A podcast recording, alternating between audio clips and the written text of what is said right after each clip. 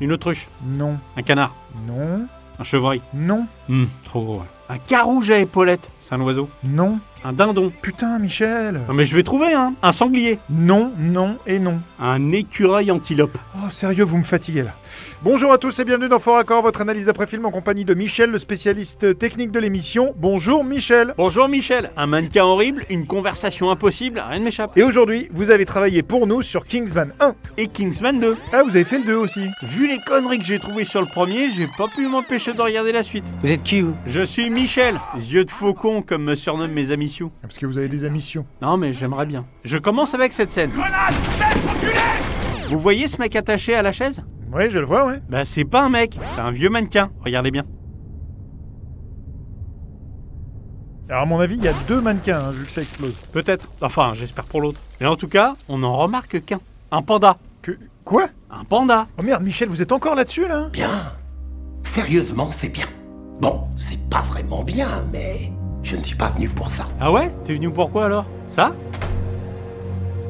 Regardez bien le téléphone utilisé par Taron Egerton. Bah, quel téléphone Il y, a pas de téléphone là. Si, ici. Vous entourez du vide là, Michel. Vous savez qu'on a une super bonne mutuelle, hein, si vous Ne voulez. me pour les- jugez pas trop vite. Et ce stylo, vous le voyez Oui, euh, ça je le vois, c'est bon, mais je persiste, il n'y a pas de téléphone. Je refais lecture et... Pause, le stylo a disparu. Et ici Et ici quoi Bah le téléphone, Michel Mais il n'y a pas de putain de téléphone Chut, dans. Concentrez-vous un peu, Michel. Parce que je refais lecture et...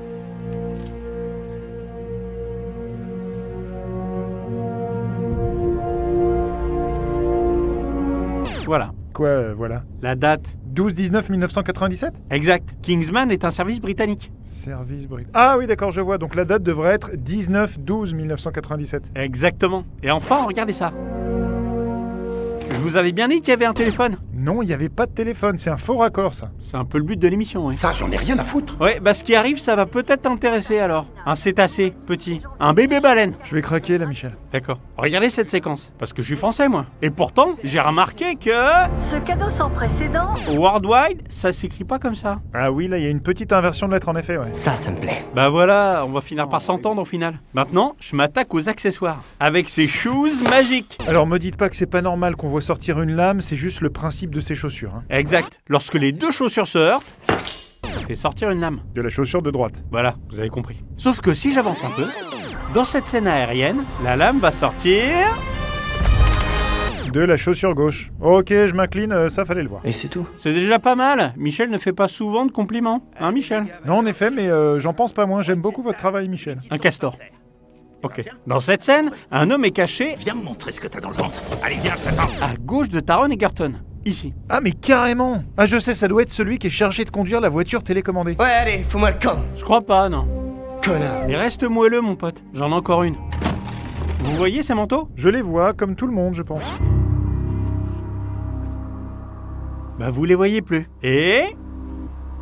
Qu'est-ce que vous m'avez fait Vous les voyez à nouveau. Ah ouais, d'accord, rien à dire là. Mais bon, avouez quand même que vu la longueur d'un tournage et sachant que tout se tourne dans le désordre, on peut comprendre que les accessoiristes puissent oublier de remettre quelque chose en place. Si vous voulez. Allez, je passe à Kingsman 2. Je peux pas regarder ça. Et pourtant, il va falloir. C'est ce qu'on appelle la résilience. Charlie, c'est le mec avec le flingue, va tendre le bras.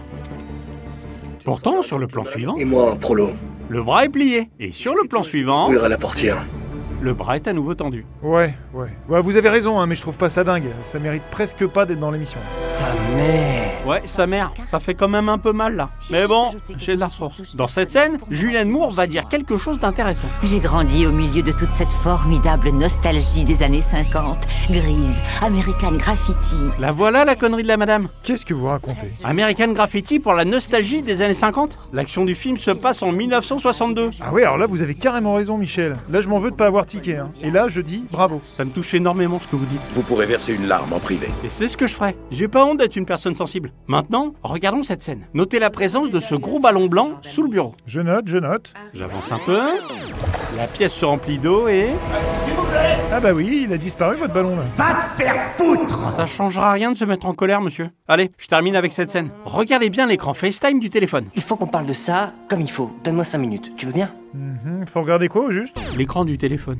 Bah là, je sais pas, je... Ah Bah attendez, co- mais comment elle fait pour l'entendre euh, Le micro il est coupé. Exact. Et en même temps, euh, techniquement, je comprends pourquoi. En fait, ça permet de tourner la scène mais de pas avoir de son parasite venant du téléphone. Comme ça, ils refont sa voix à elle en post-prod. Il suffisait de baisser le volume alors. Euh. Oui, oui, là vous avez raison. En tout cas, moi j'ai fini.